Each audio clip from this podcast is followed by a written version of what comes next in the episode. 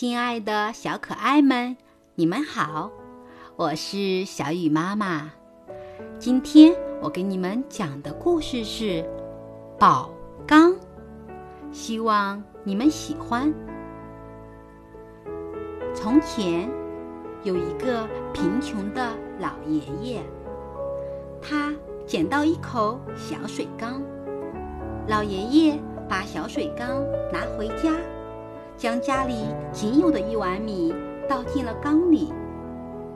可是第二天，他却从缸里一连舀出了十碗米。原来这是一口宝缸。老爷爷心里高兴极了，他把米分给附近的穷人，这样大家就都能吃上香喷喷的米饭了。这个消息很快传到了大财主王八皮的耳朵里。这个王八皮一肚子坏水，立刻打起了宝钢的主意。王八皮搜肠刮肚，想出了一个坏主意。他跑到县太爷那里，说老爷爷抢了他的宝钢。县太爷马上派人老爷爷和那口宝缸都带进了县衙。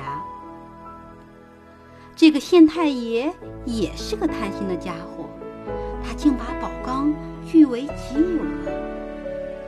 县太爷的父亲听说天下竟有这样神奇的宝贝，忙拿个金元宝来试。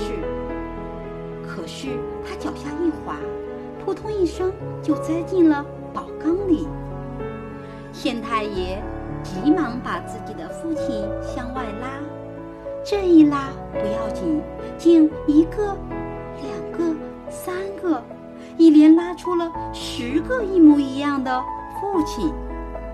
这十个老人都说自己是县太爷的父亲，他们争来吵去，最后竟然厮打到一起。这十个老人越打。越凶，只听“啪”的一声，旁边的宝缸被他们打碎了。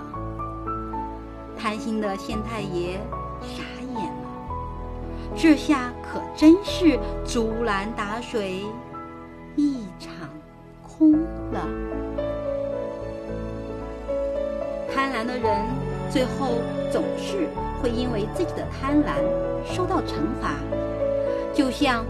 故事中的县太爷一样，在人性中，贪婪是最不可取的东西。我们一定要对它避而远之，不要让自己成为贪婪的人。好了，今天的故事就讲到这里，明天见。